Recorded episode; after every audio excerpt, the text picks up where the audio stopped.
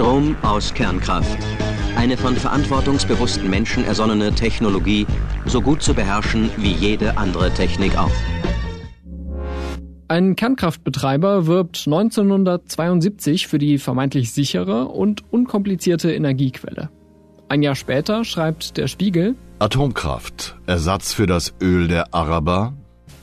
In der Ölkrise ab neunzehnhundertdreiundsiebzig gelten Kernkraftwerke als Mittel, um sich nicht von autokratischen Ländern die Energiepreise diktieren zu lassen. Der arabische Ölboykott machte den verschwenderischen Konsumenten plötzlich klar, wie abhängig sie von den Lieferländern des flüssigen Goldes sind.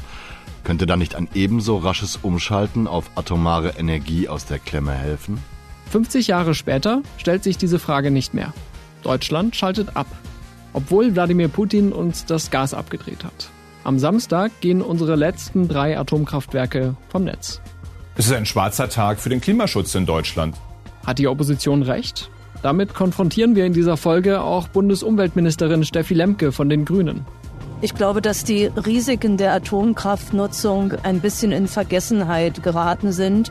Eben auch, weil sich alle in unserer Gesellschaft darauf verlassen haben, dass wir aussteigen und diese Risiken beenden. Hier ist Stimmenfang, der Politik-Podcast vom Spiegel. Ich bin Marius Meistermann. Das ist jetzt einfach mal entschieden. Da muss man auch sagen, jetzt ist Ende. Das sind nicht meine Worte zur Atomkraft, sondern die des F D P-Vorsitzenden Christian Lindner aus dem November zweitausendzweiundzwanzig. Damals feiern sich die Liberalen gerade für einen Punktsieg gegen die Grünen. Im Koalitionsstreit um die A K W-Laufzeiten hat Bundeskanzler Scholz ein Machtwort gesprochen. Er ordnete an, alle drei noch am Netz befindlichen Atomkraftwerke, also auch das A K W Emsland, bis zum fünfzehnten April zweitausenddreiundzwanzig weiterlaufen zu lassen. Dieser Tag ist übermorgen. Einige Atomkraftgegner haben für Samstag schon Veranstaltungen angekündigt, um den Ausstieg zu feiern. Auf der anderen Seite ist nach aktuellen Umfragen eine deutliche Mehrheit der Deutschen gegen diesen Ausstieg. Bei mir war das so, ich komme aus einer Stadt, die heißt Freden, und das ist, das ist die Nachbarstadt eines Brennelemente-Zwischenlagers in Ahaus. Ähm, ja, es ist nicht so bekannt wie Gorleben, aber Ahaus gingen halt auch irgendwie Castortransporte hin. Ich habe selber als Jugendlicher auch mal äh, da demonstriert äh, dagegen.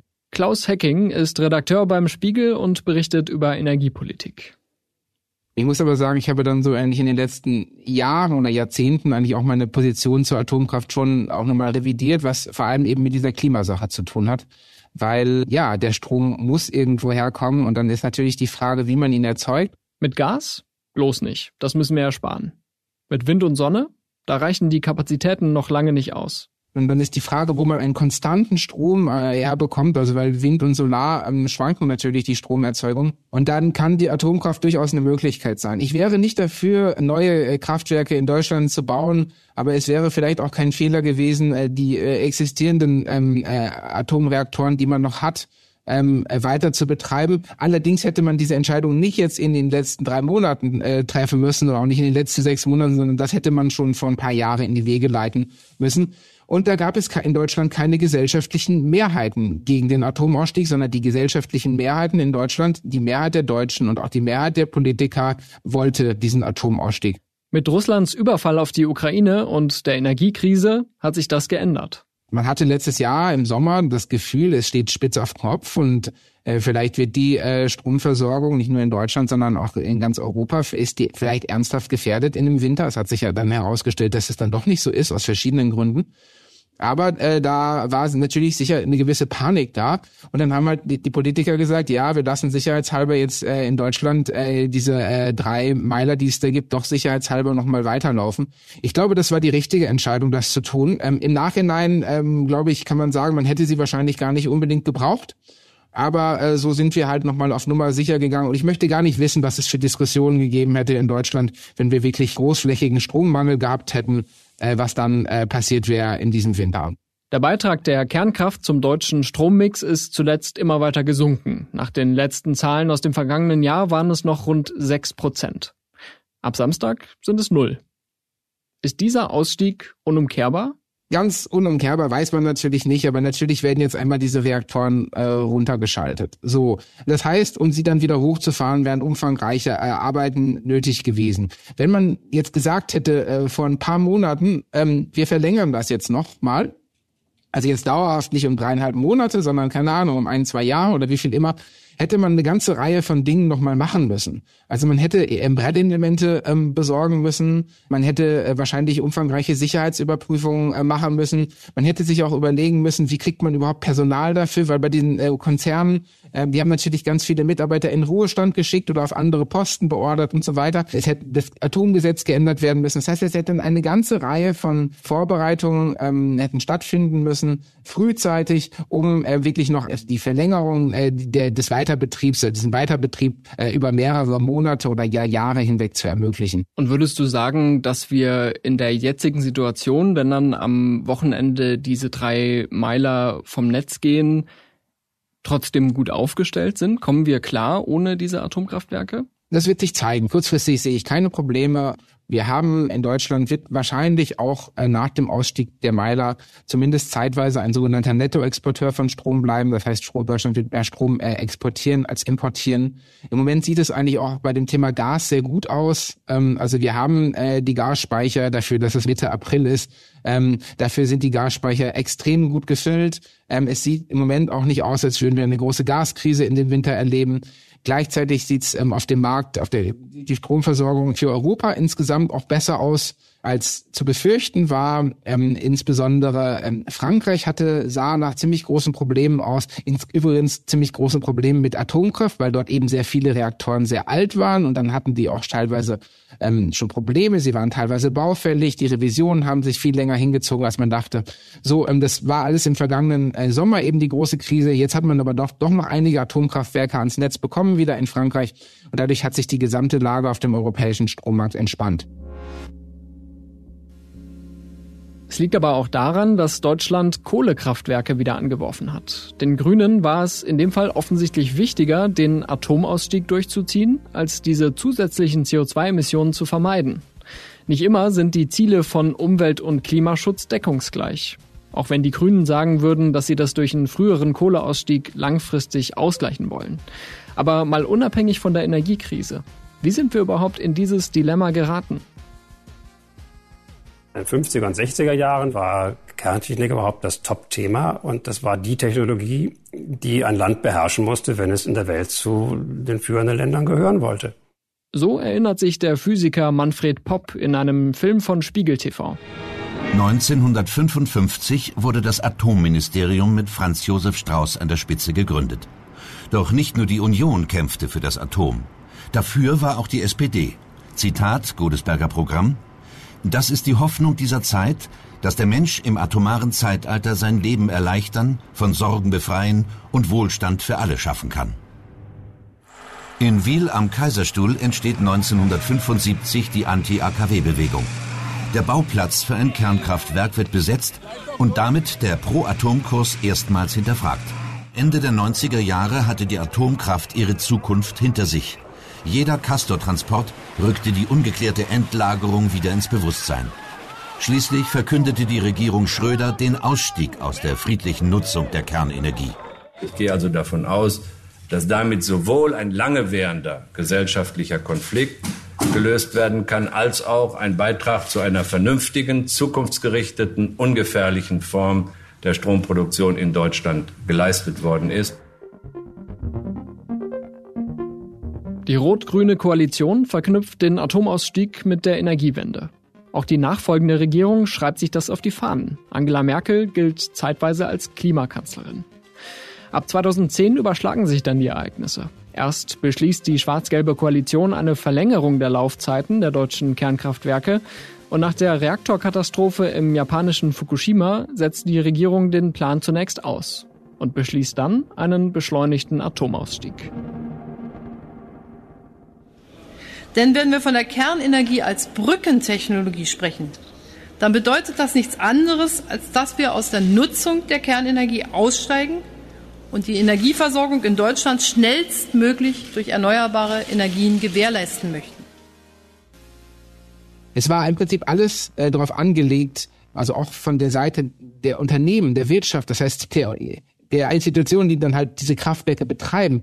Es war alles darauf angelegt, am einunddreißigsten Dezember ist Schluss. So, dass man das für dreieinhalb Monate jetzt nochmal verlängern kann, ich glaube, das geht dann mit ein paar Sondermaßnahmen, ne? Und das lässt sich nochmal irgendwie so improvisieren.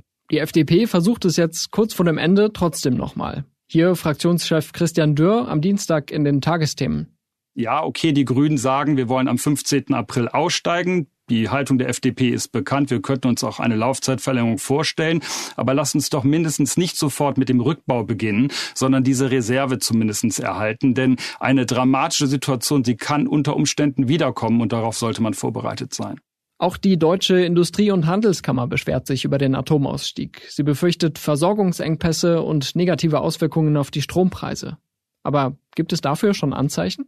Der Großhandelsstrompreis in Deutschland hängt natürlich sehr stark davon ab, wie die Lage in Europa ist. Im Moment haben wir in Europa keinen Mangel an Strom.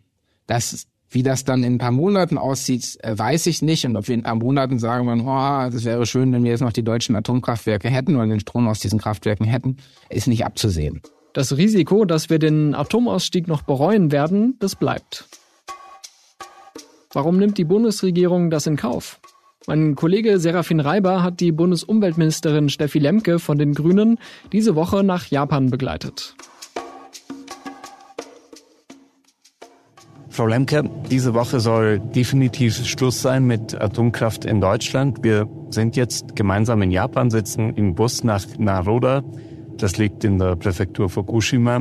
Im Kernkraftwerk dort ist es vor zwölf Jahren zu einer nuklearen Katastrophe gekommen. Die Atomfrage und alles, was damit zusammenhängt, ist ja sehr eng mit Ihrem politischen Leben verbunden. Zum einen haben Sie die Grünen mitgegründet, zum anderen waren Sie auch in Gorleben. Was bedeutet dieser Ausstieg, der jetzt am fünfzehnten mit Verzögerung zwar, aber der jetzt doch stattfinden wird am Samstag. Was bedeutet das für Sie persönlich? Es bedeutet für mich als Umweltministerin zunächst einmal, dass unser Land sicherer wird, dass wir gerade auch angesichts des Angriffskrieges Russlands gegen die Ukraine und Angriffen auch auf die Energieinfrastruktur in Europa eine Entscheidung getroffen haben in einem parteiübergreifenden Konsens, zunächst zweitausendelf und jetzt die Ampelregierung im letzten Dezember, dass wir auch angesichts von Problemen in der Energieversorgung diese hochriskante Technologie nicht weiter nutzen wollen. Es ist eine gute Ersche- Entscheidung, äh, die mich mit Erleichterung erfüllt. Wir müssen davon ausgehen, dass zwar ein geringes Risiko existiert, dass eine Atomkatastrophe eintritt, aber wenn es dazu kommen sollte, und in Tschernobyl und in Fukushima ist es geschehen, in Schweden, in Forsmark sind wir um ein Haar an einer solchen Katastrophe vorbeigeschrammt, dann sind die Auswirkungen so verheerend, so katastrophal, dass wir mit diesem Risiko besser nicht leben sollten. Und deshalb ist es gut, dass die deutsche Bundesregierung diese Entscheidung getroffen hat. Vom Tisch ist die Debatte ja nicht. Aber Christian Dürr hat gestern eine Atomreserve ins Spiel gebracht. Der F D P-Vize Kubicki spricht von einem äh, dramatischen Irrtum und äh, schmerzhaften ökologischen Konsequenzen. Lässt Sie das unberührt? Ich bin über diese Diskussion ehrlich gesagt ziemlich verwundert, weil ja auch die geschätzten Kollegen von der F D P dem Gesetz im November im Deutschen Bundestag zugestimmt haben. Das war eine namentliche Abstimmung und damit war klar, dass die Regierung gemeinsam den fünfzehnten vierten als Ausstiegsdatum festgelegt äh, hat. Und äh, ich gehe davon aus, dass die Kollegen auch das Atomgesetz kennen. Und dieses schreibt vor, dass mit dem Rückbau durch die Betreiber zu beginnen ist. Also ein Reservebetrieb, so äh, wie die Kollegen ihn jetzt vorgeschlagen haben, wäre klar gesetzeswidrig.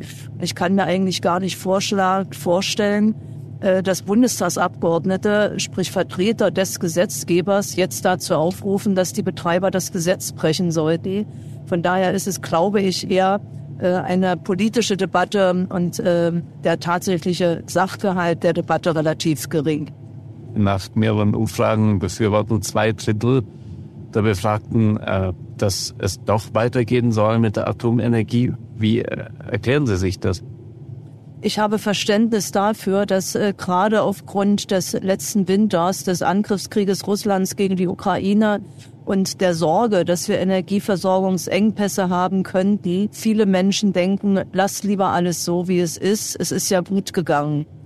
Dass das Problem bei der Atomkraftnutzung aber sowohl in der ungelösten Endlagerfrage als auch in dem Risiko, dass eine Katastrophe passieren kann, die dann nicht beherrschbar wäre, und dass es natürlich auch im Betrieb immer wieder zu Problemen gekommen ist. Das erleben wir gerade in Frankreich, wo A K Ws abgeschaltet werden müssen, weil sie die Flüsse zu sehr aufheizen, zu wenig Kühlwasser vorhanden ist oder eben Sicherheitsprobleme existieren, dass wir definitiv nicht alles so lassen können, wie es ist. Das, glaube ich, ist eine politische Betrachtung, die wir nicht der Bevölkerung überantworten können, die sich um ihre eigene Energieversorgung und um ihre Kosten sorgt. Deshalb ist es Verantwortung der Politik, Energiesicherheit herzustellen, dafür zu sorgen, dass Energie bezahlbar bleibt und dass sie sicher ist. Dafür sind die erneuerbaren Energien die beste Lösung. Sie sind am billigsten, sie sind am klimafreundlichsten und wir können sie jetzt endlich schnell ausbauen, nachdem eben von den Vorgängerregierungen der Ausbau der Erneuerbaren blockiert worden war. Das ist das schwerste Versäumnis, den Atomausstieg und den Kohleausstieg, den C D U-geführte Regierungen beschlossen haben, nicht zu flankieren durch den massiven Ausbau der Erneuerbaren. Aber das holen wir jetzt nach. Trotzdem nochmal die Frage, ist es das wirklich wert? Wir haben den verstärkten Einsatz von Kohlekraftwerken aufgrund des russischen Angriffskrieges gegen die Ukraine vorgenommen. Im letzten Jahr, als die drei Atomkraftwerke ja noch am Netz gewesen sind, beziehungsweise bis zum kommenden Samstag noch am Netz sind. Das heißt, der Grund ist nicht die Abschaltung der Atomkraftwerke, sondern die Tatsache, dass wir in sehr, sehr kurzer Zeit von Energieimporten aus Russland unabhängig werden wollten. Das war eine richtige Entscheidung und wir haben sie bewältigt. Japan hat ja nach dem Gau in Fukushima kurzzeitig äh, ganz auf Atomstrom verzichtet. Das war eine politische wie auch äh, sicherheitstechnische Maßnahme, die dann aber dazu führte, dass die Strompreise explodiert sind. Das hatte massive soziale Folgen. Jetzt sind Sie auch Verbraucherschutzministerin. Wie können Sie den Bürgern heute versichern, dass so etwas in Deutschland nicht passiert? Wenn wir auf Japan schauen, müssen wir ja zunächst einmal konstatieren, dass hier aufgrund der Reaktorkatastrophe gigantische Folgekosten für die Beseitigung ähm, von kontaminierter Erde, kontaminierten Wassers mit äh, potenziellen Umweltfolgen zu bewältigen sind. Und dies wird letzten Endes natürlich über die Verbraucher finanziert. Ich sagte vorhin, es ist eine fast dreistellige Milliardensumme, die hier investiert werden muss. Es ist nicht absehbar, ob das ausreichen wird. Letzten Endes bezahlen das die Steuerzahler und die Stromkunden. Und dass eine solche Katastrophe vermieden werden kann, stellen wir am besten sicher, indem wir aus der Atomkraftnutzung in Deutschland aussteigen. Die Erneuerbaren sind die preiswertesten Energien. Sehr, sehr viele Menschen wollen im Moment selber Photovoltaik nutzen, wollen auf Wärmepumpen umstellen. Und ja, das wird eine Herausforderung für uns als Gesellschaft, dies alles sicherzustellen.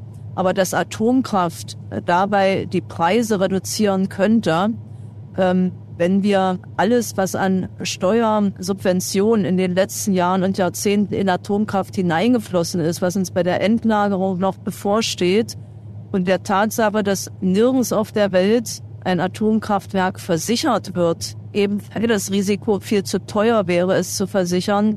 Das alles spricht dafür, dass wir nicht auf Atomkraft, sondern auf die erneuerbaren Energien setzen. Und das tun wir. Die Umweltministerin ist ja am Samstag und Sonntag in Sapporo. Sie haben das eingangs kurz erwähnt. Sie werden dort auf die G sieben Staaten treffen, die alle, mit Ausnahme Italiens, das sehr stark von Kohle, Öl und Gaskraftwerken abhängig ist, massiv auf die Atomkraft setzen. Auch Japan. Die japanische Regierung möchte die Atomkraft weiter ausbauen, die Laufzeiten verlängern. Wie äh, wollen Sie Ihren Partnern erklären, dass Deutschland als viertgrößte Volkswirtschaft der Welt sich auf dieses Experiment, diesen Sonderweg einlässt? Das ist kein Experiment, sondern wir stellen die Energieversorgung in Deutschland in einem Hochindustrieland sicher, indem wir auch die letzten drei A K Ws abschalten und durch den forcierten Ausbau der Erneuerbaren dafür Ersatz schaffen. Im Übrigen gehört auch Energieeinsparung und Energieeffizienz selbstverständlich dazu. Äh, da haben wir noch äh, einigen Spielraum, wenn ich zum Beispiel nur äh, die Diskussion um das Tempolimit erinnere, wo wir ebenfalls Energie einsparen könnten. Und am besten können wir andere Staaten von unserem Weg natürlich überzeugen oder mitnehmen, ist mir vielleicht das liebere Wort, indem wir ihn erfolgreich umsetzen. Wie viele Kompromisse müssen Sie da machen, was den Import von erneuerbaren Energien aus dem Ausland angeht oder generell der Import von Dingen, die wir bei uns eigentlich nicht haben wollen? Also Stichwort Verpressung oder Wasserstoffimporte aus Namibia oder Frackinggas aus Pennsylvania? Wir haben ja gerade durch den Ausbau der einheimischen erneuerbaren Energien, die uns kostengünstig und in großem Umfang zur Verfügung stehen, uns auf den Weg gemacht, alle problematischen Energienutzungsformen, und Sie haben einige davon aufgezählt, oder Technologien, die damit in Verbindung stehen, eben nicht dauerhaft und nicht in großem Umfang nutzen zu müssen. Und das ist der entscheidende Weg. Klar ist jedenfalls, dass die Atomkraft unsere Energiesorgen nicht gelöst, sondern höchstens ein wenig gelindert hätte. Die heutige Bundesregierung darf aber nicht denselben Fehler machen wie die von Angela Merkel, nämlich einerseits Energiequellen kategorisch auszuschließen und andererseits nicht für verlässlichen Ersatz zu sorgen. Wir steigen ja auch, wir wollen ja jetzt eben auch aus der Kohle aussteigen.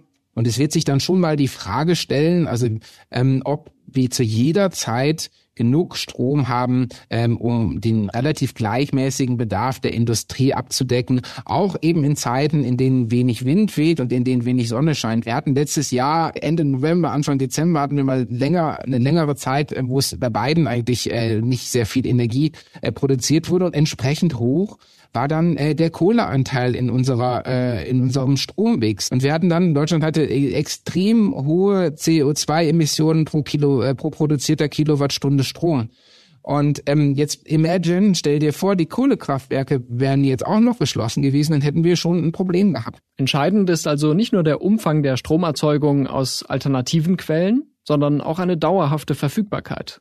Und dann kommt die nächste schlechte Nachricht. Das wird, also solange wir die erneuerbaren Energien nicht konsequent genug ausgebaut bekommen und insbesondere auf der Windseite und insbesondere bei der Offshore-Wind, also die Hochseewindparks, weil die haben da eine gleichmäßige Stromerzeugung, werden wir relativ viel, immer mal wieder relativ viel Gas verstromen müssen. Erdgas, das Zeug, wovon wir eigentlich auch loskommen wollten. Das wird dazu führen, dass wir wahrscheinlich noch einige neue Gaskraftwerke in Deutschland werden bauen müssen und noch dazu, der Staat wird die wahrscheinlich sogar subventionieren müssen, weil diese Gaskraftwerke werden nur ab und zu angeschaltet und das heißt, es lohnt sich für die Betreiber aus wirtschaftlichen Gründen dann oft gar nicht, überhaupt ein Gaskraftwerk neu zu bauen, das dann vielleicht nur zu zehn oder fünfzehn Prozent der Zeit läuft. Und dann werden die sagen, also wir bauen diese Kraftwerke nur, wenn wir entsprechende Subventionen kriegen vom Staat oder eben von den Energieverbrauchern.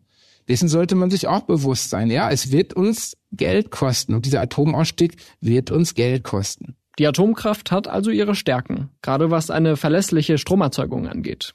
Zumindest wenn der Reaktor störungsfrei läuft. Trotzdem sollte man die Kernenergie auch nicht überschätzen. Es ist teuer und es ist insbesondere dann teuer, wenn man eben jetzt auch ähm, neue Reaktoren ähm, baut, neue Meiler baut, wie das eben beispielsweise U K macht, Großbritannien. Die bekommen dann letztlich auch garantierte Abnahmetarife für ihren Strom und ähm, das sind relativ äh, hohe Preise. Es ist sicher so, dass der Strom aus Solarenergie oder auch aus Wind äh, deutlich äh, preisgünstiger hergestellt werden kann. Mit dem Atomausstieg macht sich die Bundesregierung in der Energiekrise auch angreifbar. Die Union nutzt das Thema seit mehr als einem Jahr, um die Ampel vor sich herzutreiben. Wir haben eingangs schon kurz Jens Spahn gehört, mittlerweile energiepolitischer Sprecher seiner Fraktion. Der sagte kürzlich bei N T V: Mit dieser Entscheidung, mit diesem Ende der drei Kernkraftwerke wird diese Koalition endgültig zur Kohlekoalition. Diesen Vorwurf muss sich die Ampel zumindest kurzfristig gefallen lassen. Langfristig soll der Kohleausstieg ja beschleunigt werden. Aber dass man sich auf langfristige Pläne bei der Energiewende nicht unbedingt verlassen kann, das merken wir gerade.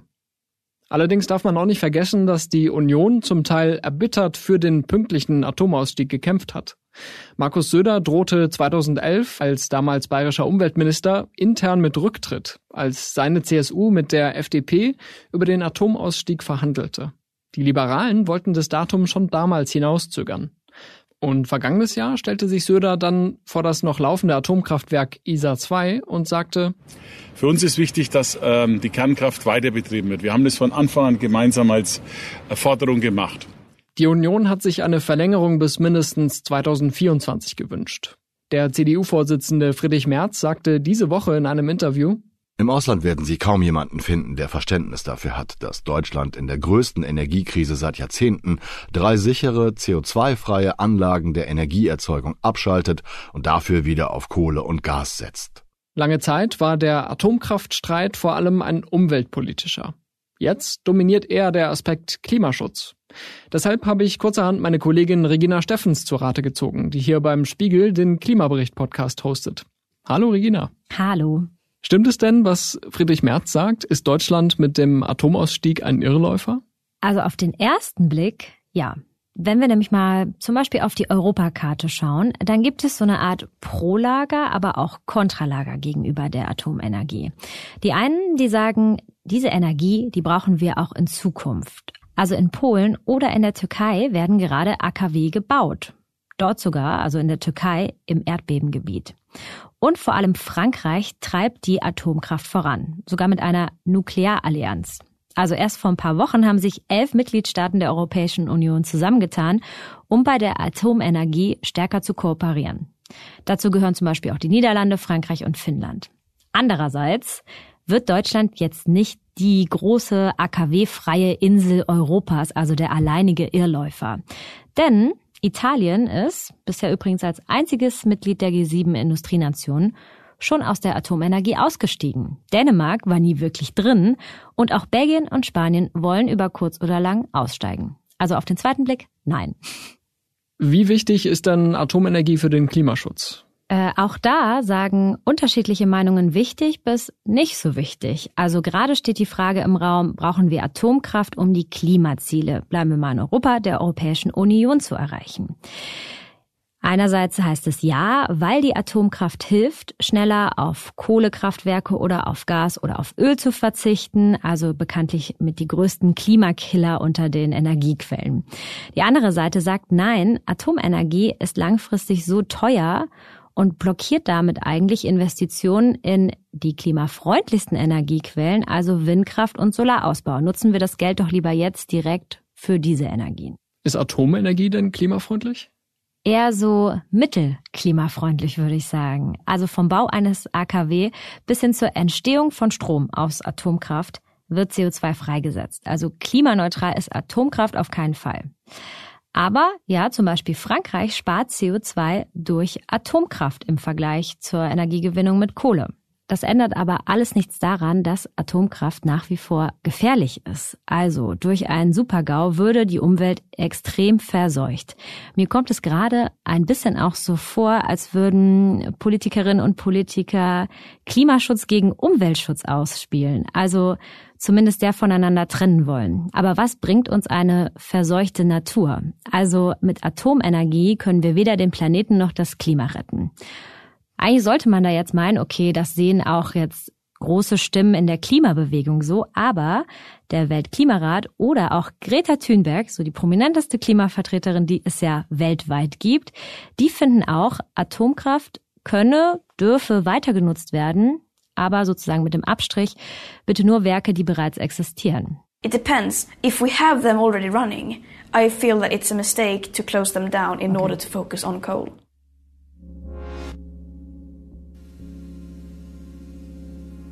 Ist der Atomausstieg ein großer Fehler? Ja, eine Klimasünde? Der Spiegel hat dazu unterschiedliche Meinungen eingefangen. Das Ergebnis finden Sie in der neuen Ausgabe unseres Magazins. Ab Freitag digital, ab Samstag am Kiosk. Mit dabei sind unter anderem die Technikhistorikerin Anna-Veronika Wendland, der Energieforscher Antonio Hurtado und der frühere Umweltminister Jürgen Trittin. Fakt ist jedenfalls, der Atomausstieg geschieht gerade. Die einzig redliche Antwort Sie ist der forcierte und beschleunigte Weg in das Zeitalter der erneuerbaren Energien. Also wenn man sich anschaut, es ist beispielsweise die, eben, ich komme schon wieder auf den Wind, aber es ist beispielsweise die Installation von Windanlagen, ist unter Peter Altmaier, unter jedem Bundeswirtschaftsminister, ist die teilweise eingebrochen. Und das hat massive Folgen auch für die gesamte Industrie gehabt. Das heißt, es sind auch Unternehmen pleite gegangen, in Klammern, die wir jetzt vielleicht wieder brauchen würden, wenn wir jetzt ganz viele Windkraftanlagen herstellen wollen. Und umso entschlossener müssen wir eben jetzt diese Energiewende vorantreiben und umso mehr Priorität müssen wir jetzt darauf setzen, dieses Land, die erneuerbaren Energien in diesem Land auszubauen. So viel ist klar. Man kann den Atomausstieg nicht ohne die Energiewende denken. Deutschland hat eine ganz eigene Historie bei diesem Thema und es ist fast schon schicksalhaft, dass ausgerechnet in dieser Energiekrise die Grünen wieder an der Regierung beteiligt sind. Es gibt wenige Länder, wo es so eine Gegnerschaft und vielleicht auch eine Angst vor Atomkraft gibt, also eine verbreitete Angst vor Atomkraft wie in Deutschland. Das hat sicher mit der Historie zu tun, dass Deutschland wäre ja, also wenn aus dem Kalten Krieg ein, ein heißer Krieg geworden wäre, wäre Deutschland natürlich gewissermaßen das Schlachtfeld gewesen. Dann eben, eben die Deutschen haben halt auch so eine besondere Einstellung eben zu ihrer Umwelt. Die Deutschen fühlten sich von dem Fallout von Tschernobyl, fühlten sie sich stärker bedroht als die Menschen in vielen anderen Ländern. Sicher ist auch, dass das Risiko nuklearer Katastrophen durch Deutschlands Atomausstieg nicht verschwindet, sondern höchstens etwas reduziert wird. Die Niederländer werden weiter betreiben. Die haben, hat die, sogar die Regierung angekündigt, sie wird zwei neue Reaktoren bauen. Frankreich hat Dutzende äh, Kernkraftwerke. Großbritannien baut neue Atomkraftwerke zu. Ähm, in die Slowakei äh, baut neue Atomkraftwerke zu. Ungarn baut neue Atomkraftwerke zu. Tschechien will neue Atomkraftwerke dazu bauen und so weiter und so fort. Polen will auch äh, neue Kraftwerke bauen. Also das Risiko bleibt. Du hast zum Einstieg von deiner eigenen Vergangenheit erzählt und deiner eigenen Jugend. Tatsächlich ist ja gerade die Frage nach den Hinterlassenschaften der Atomkraft immer noch weitgehend ungelöst. Es gibt äh, kein Endlager in Deutschland und die äh, Suche nach einem Endlager wird noch dauern. Und bis dieses Endlager eröffnet wird, wird es wahrscheinlich noch Jahrzehnte dauern. Ähm, Ob das jetzt äh, so entscheidend äh, gewesen wäre, wenn man jetzt die, die Meiler noch, sagen wir mal, ein Jahr hätte weiter betrieben oder zwei Jahre weiter betrieben hätte. Also die, ich sag mal, die zusätzliche Menge Atommüll, die dann dazu kommt, ich sag mal, das macht den Braten nicht fett. Ja, das äh, wäre nicht entscheidend. Aber nichtsdestotrotz müssen sich alle Staaten und auch Deutschland, äh, die Atomkraftwerke betreiben oder betrieben haben, wirklich ernsthafte Gedanken machen, was machen sie eigentlich mit diesem Atommüll, vor allem eben mit den abgebrannten Brennstäben. Also das ist ja im Prinzip das, das größte Problem, weil da natürlich die, die, die Strahlung am stärksten ist. In dieser Woche geht jetzt erstmal was zu Ende, Atomausstieg, das klingt so endgültig auch. Aber könntest du dir vorstellen, dass wir vielleicht in ein paar Jahren schon wieder über einen Wiedereinstieg sprechen? Also ernsthaft, nicht nur, sage ich mal, auf der Ebene der, der politischen Punktesammlung, sondern dass wir schauen, auch da gibt es ja modernere Technologien, sicherere Kraftwerke, wir gehen doch wieder rein. Äh, ich würde sagen, sag niemals nie.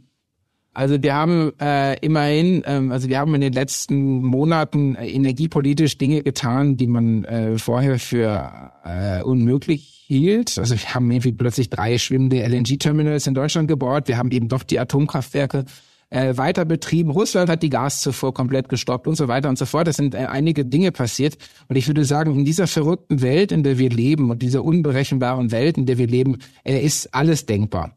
Ich muss sagen, ich hoffe, dass wir nicht in solche Probleme geraten, dass wir über sowas in Deutschland wieder ernsthaft diskutieren müssen. Weil dann hätten wir, das wäre, glaube ich, dann der Fall, wenn wir nochmal in eine große Energiekrise reinkommen. Und ich hoffe, dass uns das erspart bleibt.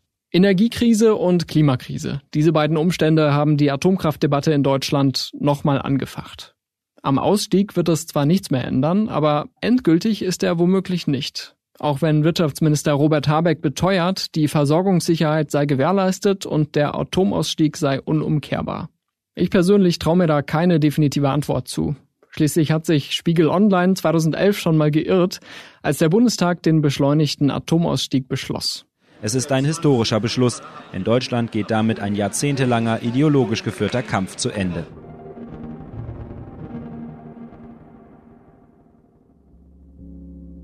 Das war Stimmenfang, der Politikpodcast vom Spiegel. Mein Name ist Marius Meistermann. Mein Dank geht an Olaf Häuser, Serafin Reiber und Regina Steffens für den redaktionellen Support und an Philipp Fackler für die Mischung dieser Folge. Unsere Musik kommt von Soundstripe und von Davide Russo. Wir hören uns nächste Woche wieder. Bis dann!